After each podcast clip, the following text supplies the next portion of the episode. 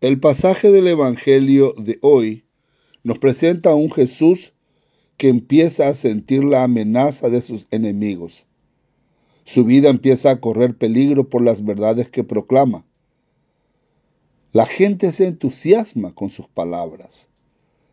Él habla de libertad y presenta la libertad como un don preciado, un don ofrecido por Dios que hay que defenderla no con las armas, sino con la propia convicción.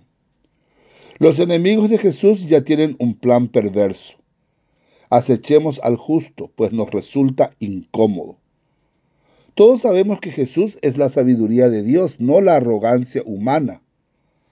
Por eso se retira de Judea al sentir que la amenaza contra él va creciendo más y más. Se retira a otra comarca para continuar trabajando, pues no renuncia al plan de Dios. El Espíritu es quien le asiste en esta misión. Su misión es la obra del Padre y hay que llevarla adelante. Algunos dicen que le conocen a Jesús, sin embargo ignoran el origen de Jesús, que su origen trasciende las fronteras de Galilea, trasciende este mundo, pues su origen mismo está en Dios. Por eso Él es el único que conoce al Padre. Sin embargo, Jesús todo lo comparte con el Padre. Solo Jesús puede revelar al Padre por la experiencia personal que tiene con la Santísima Trinidad. Jesús quiere revelar al Padre no para responder a preguntas o curiosidades o crear un espectáculo, sino que para que cada uno de nosotros podamos sentir el amor del Padre, que es pura misericordia. Un Padre que no deja de abrazarnos, que nos devuelve la dignidad perdida. Un Padre que, sabiendo todo lo que sus hijos son, no deja de amarles. Jesús le dijo a sus enemigos, ustedes me conocen y conocen de dónde yo vengo.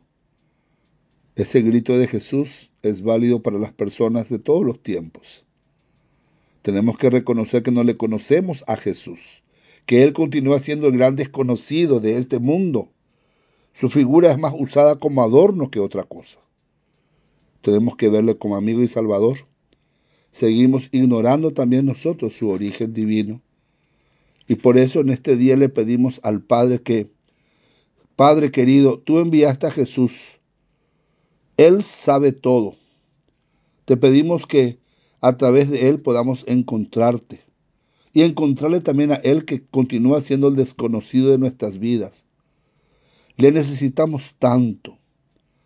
Y gracias por tu amor por nosotros. Sin ese amor nos sentimos huérfanos, nos sentimos pobres y mendigos, pues el amor todo lo hace posible. No nos niegues tu amor, Señor.